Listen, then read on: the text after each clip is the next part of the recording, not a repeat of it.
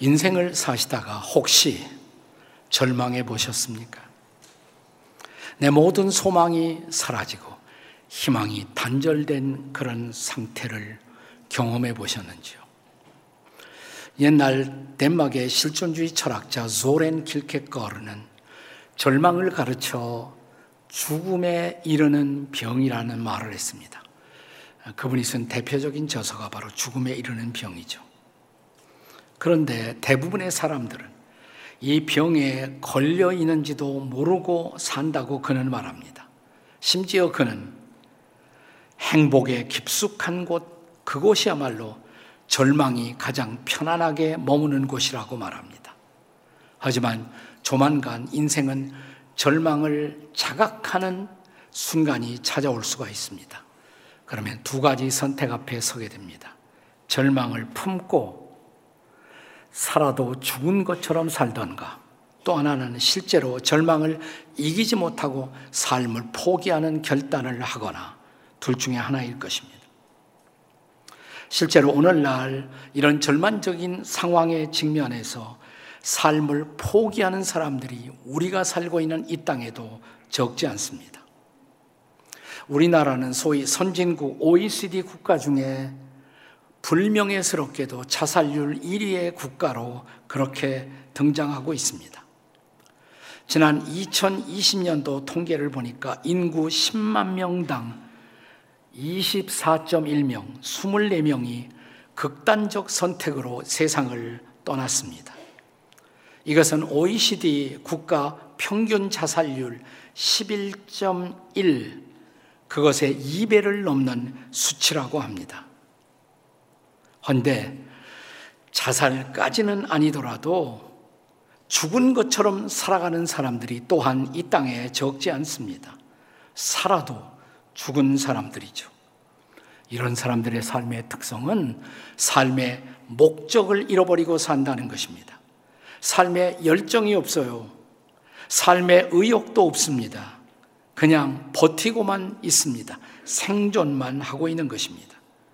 이런 사람들이 바로 절망의 병에 사로잡힌 사람들입니다. 한 시사 평론가는 우리 시대를 살아가는 현대인들을 가리켜서 삼무의 인생이다. 이렇게 말한 적이 있습니다. 삼무의 인생. 세 가지가 없다. 이 말입니다. 무목적. 목적이 없어요. 무관심. 내가 가진 어떤 진지한 관심도 없어요. 무의미, 모든 것이 의미가 없어요. 이것이야말로 절망의 병을 앓고 있는 징후라고 할 수가 있습니다. 오늘 저와 여러분이 함께 읽은 성경 말씀에 보면 바울 사도의 고백이 실려 있습니다. 바울을 영어로 표기할 때 Saint Paul 이렇게 말합니다. Saint Paul 성자 바울이다 이 말입니다. 그런데 이런 바울의 인생에도 절망이 다가왔습니다. 절망은 오늘을 살고 있는 저와 여러분 우리에게만 익숙한 병이 아니라 역사를 통해서 어느 시대에나 인간에게 찾아왔던 같은 얼굴의 질병인 것입니다. 오늘 본문 8절에 보면 그래서 바울은 이런 고백을 합니다. 살 소망까지 끊어지고 라는 고백을 합니다. 그런데 그가 우리와 달랐던 것은 그는 절망을 경험했지만 절망 속에 빠지지는 않았다는 것입니다. 그는 우리처럼 절망했지만 절망에 사로잡히지는 않았습니다. 그는 절망을 디디고 일어선 것입니다. 그리고 소망의 길로, 소망의 삶으로 나아갔습니다. 궁금하지 않으세요? 무엇이 그로 하여금 절망을 넘어서는 절망을 극복하는 소망을 가능하게 했을까요? 자, 우리가 절망을 넘어서서 소망의 길로 나아가려면 꼭 두 가지만 기억하시면 돼요. 우리가 기억할 두 가지. 첫째는 절망의 현실을 인정하고 고백하는 일입니다. 한번 따라서 해보세요. 절망의 현실을 인정하고 고백합시다. 자, 옆에 사람에게 해보세요. 시작. 절망의 현실을 인정하고 고백합시다. 저는 우리가 살고 있는 우리 한국 사회가 좀 더 밝아지고 좀 더 성숙한 사회가 되려면 정직하게 자신의 감정이나 아픔을 표현하고 그 표현을 받아주고 또 이웃들의 고통의 이야기에 진지하게 귀를 기울일 줄 아는 그런 성숙한 열림이 필요하다고 생각합니다. 그동안 우리가 경험해 왔던 우리 사회의 가장 강력한 가치의 영향이 있다면 저는 유교의 영향을 우리 사회가 제일 많이 받았다고 생각해요. 지금은 유교 사회가 아니지만 영향의 잔재는 아직도 남아 있습니다. 그 잔재 중에 하나가 감정 표현을 허용하지 않는다는 것입니다. 표현은커녕 감정을 억누르고 숨기는 것을 미덕으로 간주하는 사회라는 것입니다. 아, 과거에 조금 전에 한국인들에게 우리 한국 사회 또 한국인의 모습을 이해하기 위한 좋은 책을 많이 썼던 한 분이 있습니다. 지금은 고인이 되셨습니다. 많은 이규태 씨가 쓴 한국인의 의식구조라는 책이 있죠. 이 책에서 이규태 선생은 우리 한국인들에게 무엇보다 발달된 의식이 은폐의식이다. 숨긴다 이 말이죠. 은폐의식이 발달되었다. 이렇게 말합니다.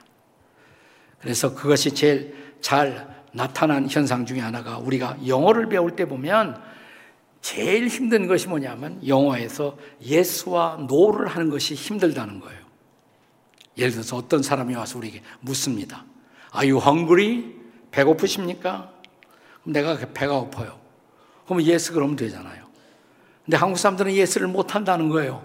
no, no, no, no, no, no, 괜찮아요. 그러잖아요, 우리가. 배고픈데 배고프지 않다고 말합니다. 그래서 한국 선교 역사에 보면 고종황제 시절에 이 땅에 와서 어, 하나의 공관원으로 공사로 있으면서 사실은 선교사의 임무를 수행했던 알렌이라는 분이 있어요. 그분이 쓴 책에 그는 이런 글을 남기고 있습니다. 한국인에게는 예스가 노이고 노가 예스라는 것을 알기까지 참으로 오랜 시간이 걸렸다. 이런 말이 있어요. 저는 우리 한국 사회가 이런 은폐 의식을 극복하기 위해서라면 해야 돼요, 반드시. 그래야 좀 더 열린 사회, 좀 더 세계화된 사회를 향해서 우리가 나아갈 수가 있습니다. 그런데 오늘 성경 본문에 보면 바울이라는 분, 사도 바울, 성자 바울, 이 바울은 자기가 당한 환란, 절망을 솔직하게 표현하지 않습니까? 자, 본문 8절의 말씀을 다 같이 읽습니다.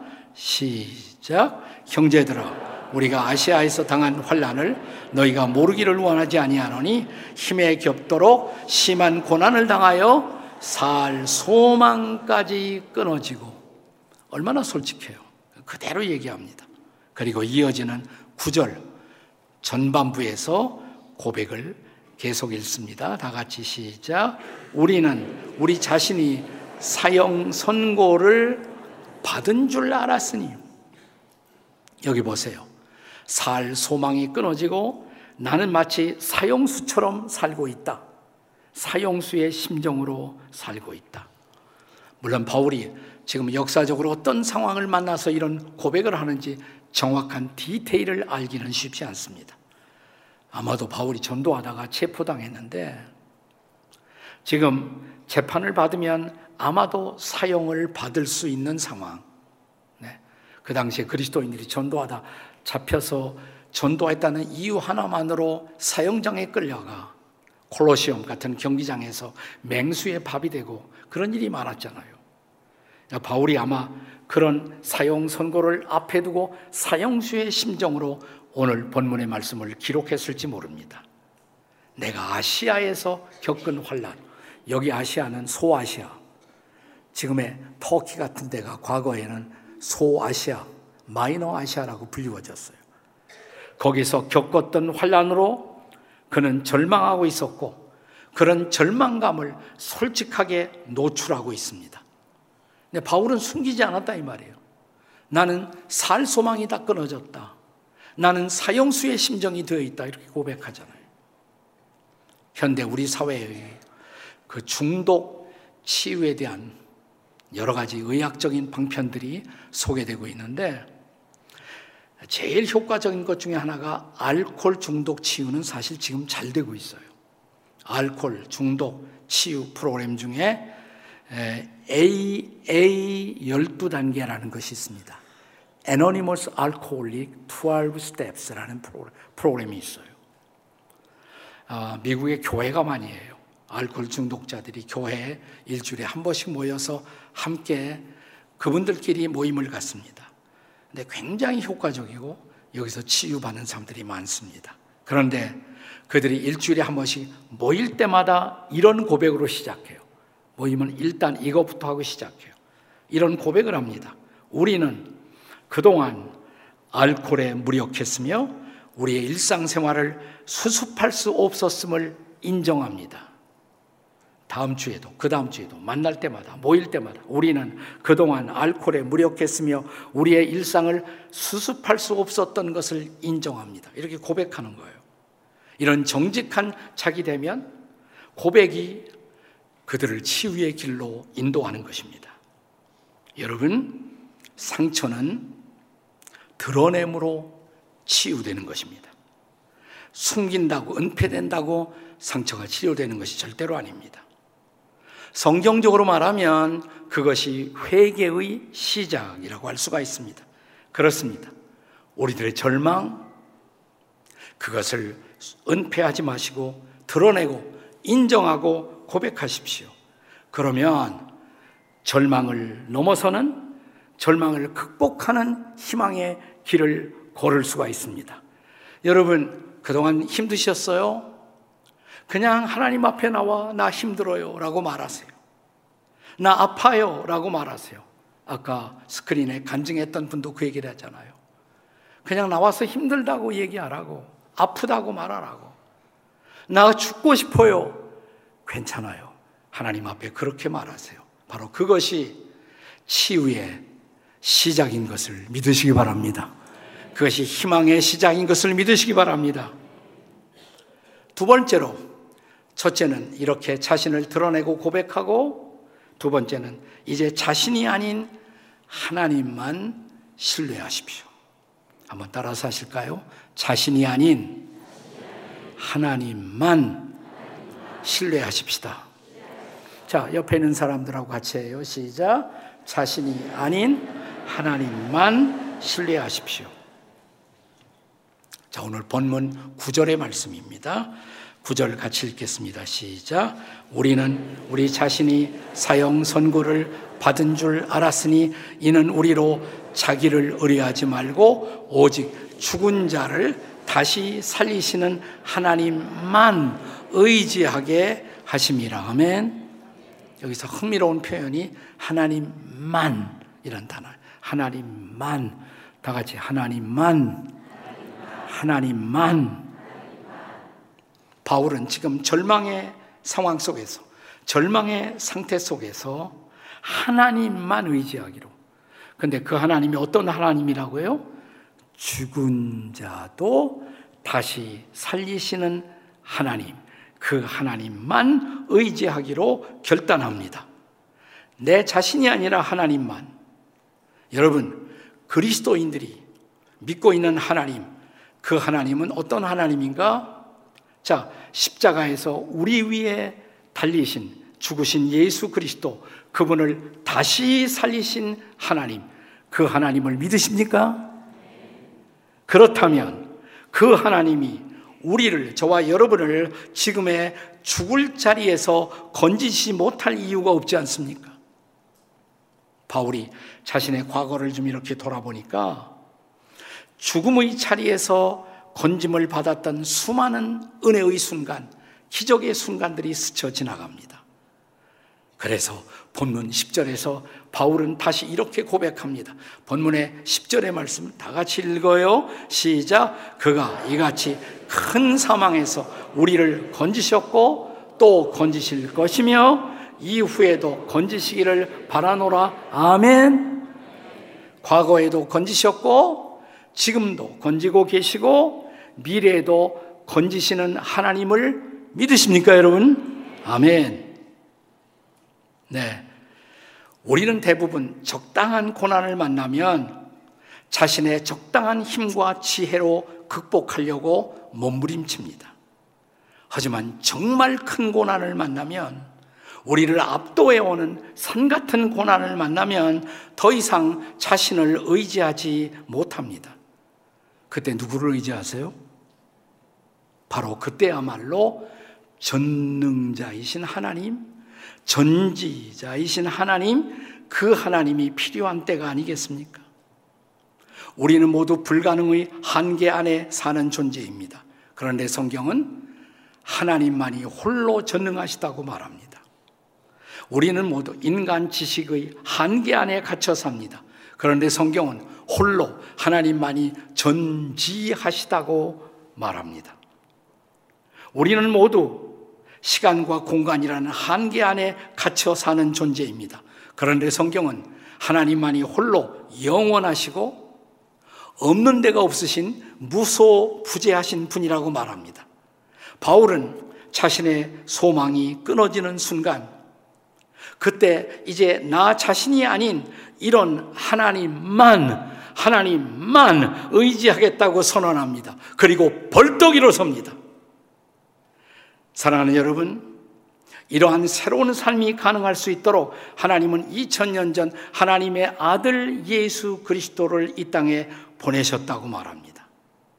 그분은 십자가에서 우리가 받을 고난, 우리가 받을 저주, 우리가 받을 절망을 대신 겪으셨고 자신의 삶을 희생함으로 다시 부활하시고 우리의 소망이 되어 주신 것입니다. 믿으십니까, 여러분? 아멘.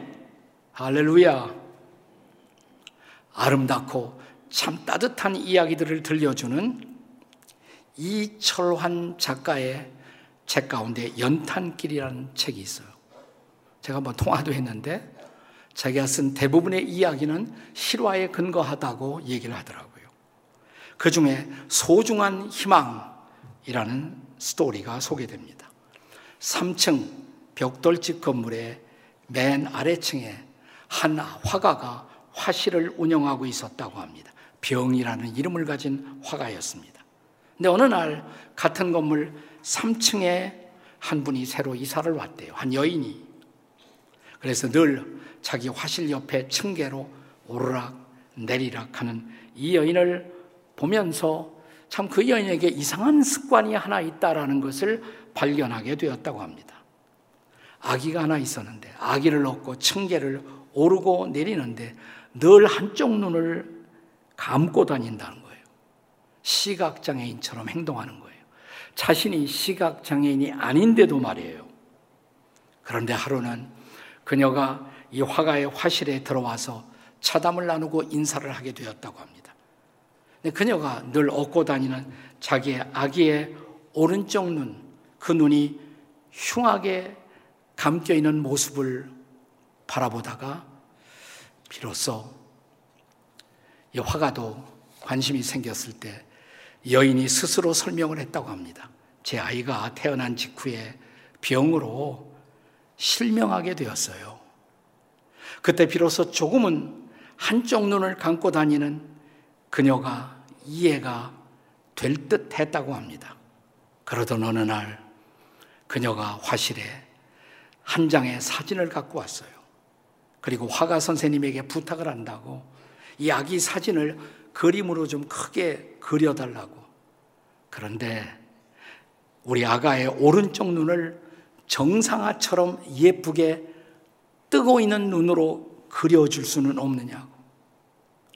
화가는 예, 노력하지요.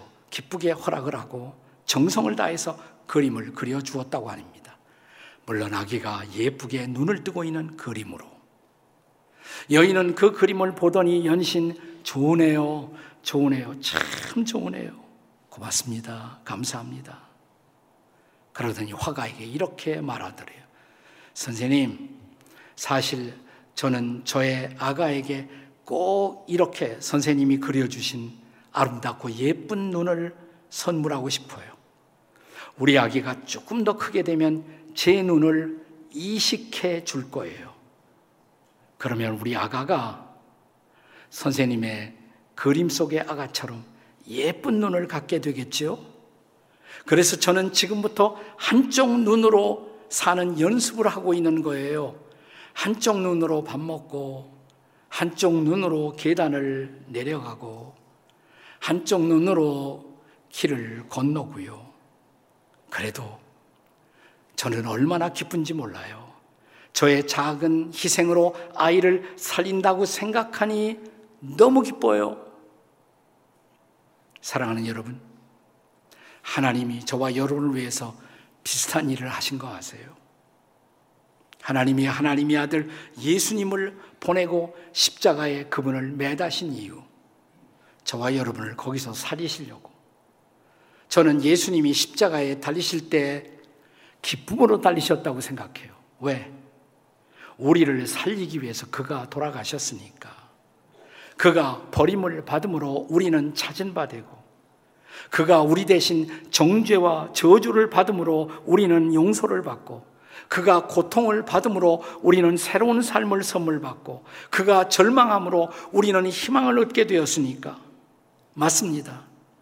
우리를 살리시고자, 우리의 죄를 용서하시고자, 우리에게 새로운 생명을 주시고자, 우리를 구원하시고자, 그는 십자가에서 기쁨으로 희생하신 것입니다. 이제부터 저와 여러분이 우리가 자신을 의지하지 않고 하나님만 의지하고 사는 모습을 보고 싶어 하셔서 말입니다. 그동안 우리를 상처낸 슬픔과 절망에서 회복된 모습을 보고 싶어 하셔서 말입니다. 하나님이 인생에 허락하신 최고의 블레싱, 최고의 축복, 구원입니다. 절망을 넘어선 소망, 절망을 극복하는 새롭고도 영원한 소망, 이것이 구원입니다. 이 구원을 선물로 받고 소망 가운데 새로운 삶을 시작하지 않으시겠습니까? 절망을 넘어서는 희망, 절망을 넘어서는 소망, 여러분을 향한 하나님의 선물입니다. 이 귀한 선물을 나누기 위해서 이 블레싱 축제가 준비된 것입니다.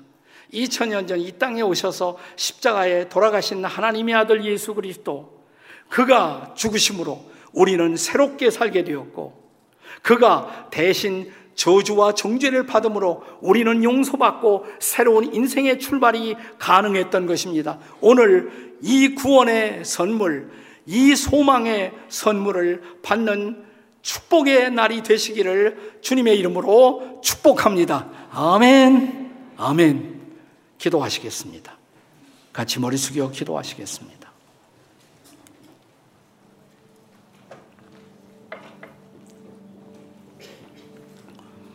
우리가 인생을 살다 보면 전혀 예측하지 못했던 좌절을 겪기도 하고 우리의 모든 꿈을 빼앗기고 희망을 빼앗긴 채 우리는 황량한 들판에 던져진 존재처럼 모든 일을 포기하게 됩니다. 근데 그때 하나님은 우리 곁에 다가오십니다. 괜찮아.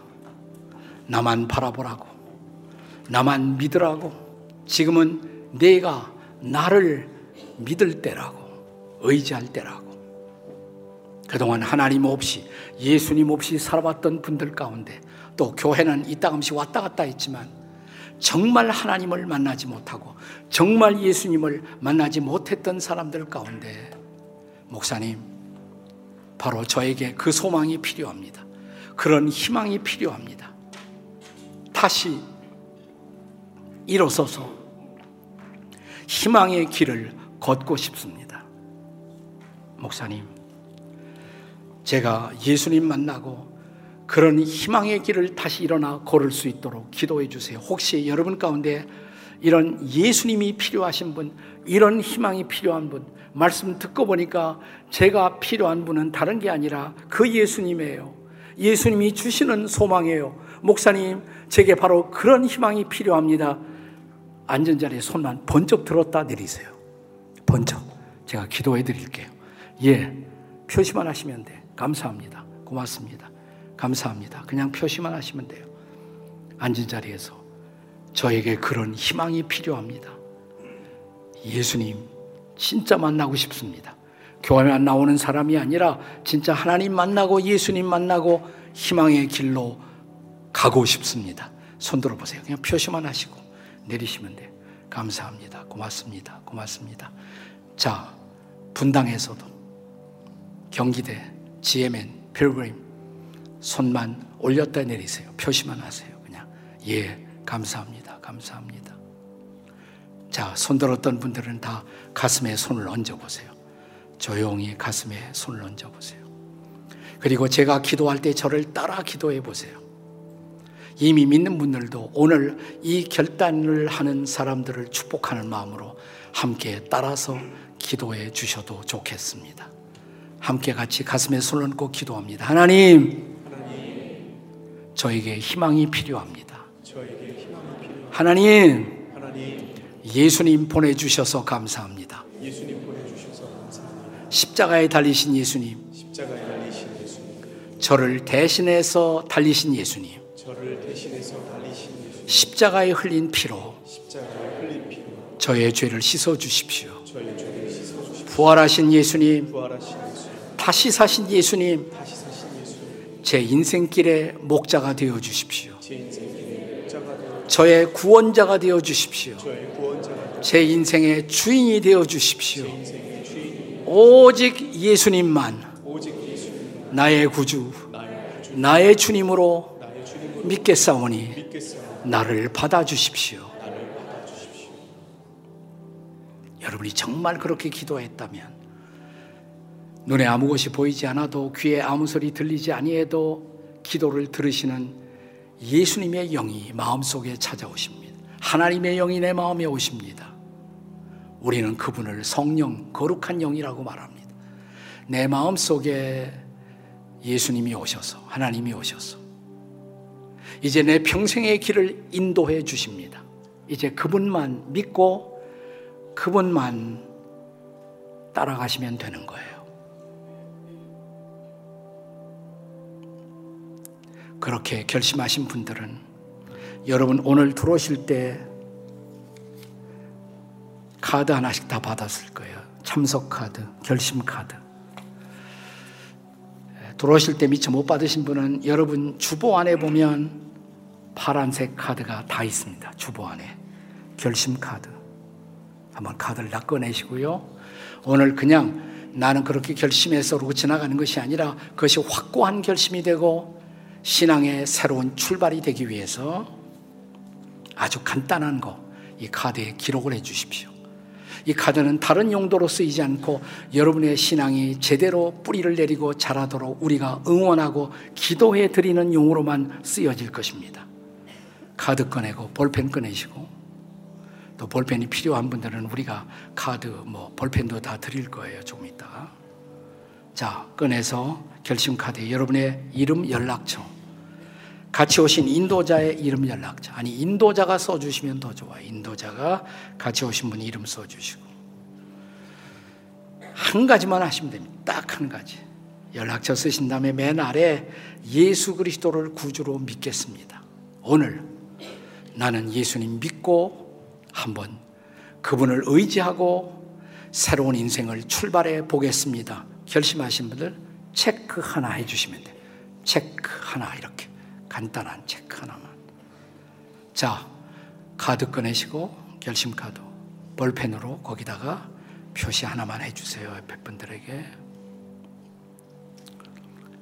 여러분이 함께 모시고 온 분들이 있다면 도와주시고요. 옆에서 그렇게 표시할 수 있도록 도와주시고.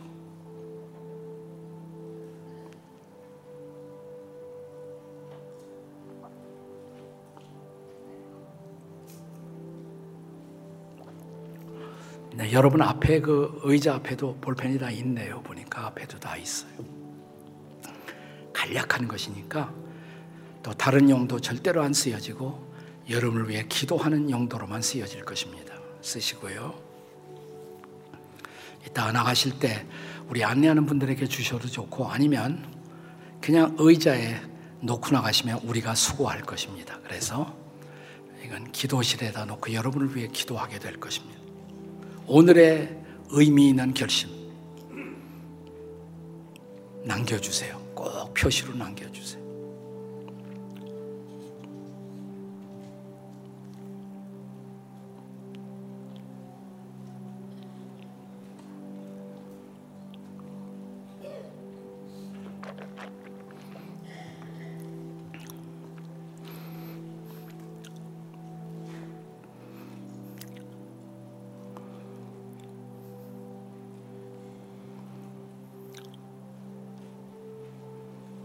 이제 다 쓰셨으면 그분들을 제가 축복하겠습니다. 자, 오늘 손 들고 카드 쓰시고 손을 들었거나 카드를 쓰셨거나 카드는 안 써도 손을 들었던 분들 자리에서 잠깐 일어나면 제가 축복 기도를 해드리겠습니다. 자리에서 잠깐만 일어나세요. 자, 용기를 내서 자리에서 잠깐만 일어나시면 제가 축복 기도 해드리고 교회에서 준비한 선물을 드릴 겁니다. 자리에서 잠깐만 일어나십시오. 자, 분당에서도 경기대 GMN 페르그림에서도 자리에 잠깐만 일어나 주시기 바랍니다. 자리에 잠깐만 일어나기 힘들면 함께 오신 분이 안내자들이 여러분이 인도자들하고 같이 일어나셔도 좋아요. 함께 일어나서 괜찮아요. 같이 오신 분하고 함께 일어나요. 그리고 여러분 어, 인도하신 분들의 어깨에다 손을 올려놓으시고 제가 드리는 축복의 기도를 함께 받아주십시오. 자, 자리에서 다 일어나시고 용기 있게 네 일어나시고요. 제가 기도합니다. 하나님 아버지 이 귀한 분들을 축복합니다. 오늘 결심했습니다. 하나님만 예수님만 믿고 따라가기로. 이제 지나간 날의 절망의 그림자를 지워주시고 희망의 새로운 인생을 선물로 주십시오. 이제 예수만 믿고 살아가는 새로운 인생. 주님이 목자 되셔서 멋지고 아름다운 인생의 안내자로 저들을 인도해 주시옵소서. 자, 이제 일어나서 기도한 분들에게 선물 드릴 겁니다. 선물 받은 분은 앉으세요. 선물 받고 앉으세요. 괜찮아요. 선물 다 받고 앉으세요. 괜찮아요. 선물 받은 다음에 자리에서 앉으시면 됩니다. 선물 받으신 분은 자리에서 앉으셔도 괜찮겠습니다. 저 뒤에도 선물 다 받으시고 앉으십시오. 하나님 감사합니다. 오늘 인생의 터닝 포인트 전환점을 만들고 주님 앞에 결단하고 결신하고 헌신한 모든 분들을 축복하시고 주님이 동행해 주시옵소서. 예수님의 이름으로 기도합니다. 아멘. 이제 다 기립하셔서 함께 찬송합니다. 예수는 나의 힘이요. 힘차게 찬송합니다.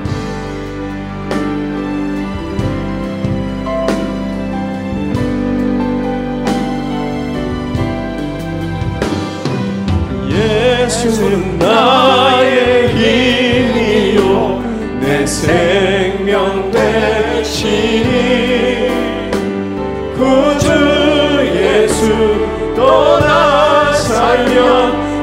죄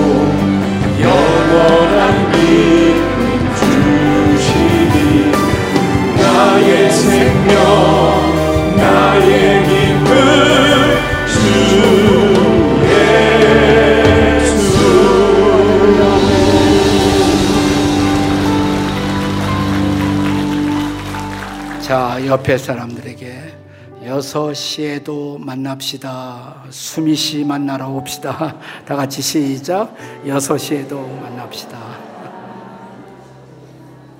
이제는 우리 주 예수 그리스도의 우리를 구원하시는 애와 독생자 예수님을 선물로 주신 하나님 아버지의 사랑과 예수님을 구주와 주님으로 마음에 모셔드리고 영접하는 사람마다 곁에 계시고 함께 가시고 동행하시며 평화를 주시는 성령의 은혜가 오늘 말씀을 받은 모든 사람들 가운데 특별히 초대받아서 오셔서 그렇게 결단한 사람들 가운데 그리고 그들을 축복하는 우리 모두 가운데 성령의 은혜가 함께 하시기를 간절히 축복하옵나이다. 아멘.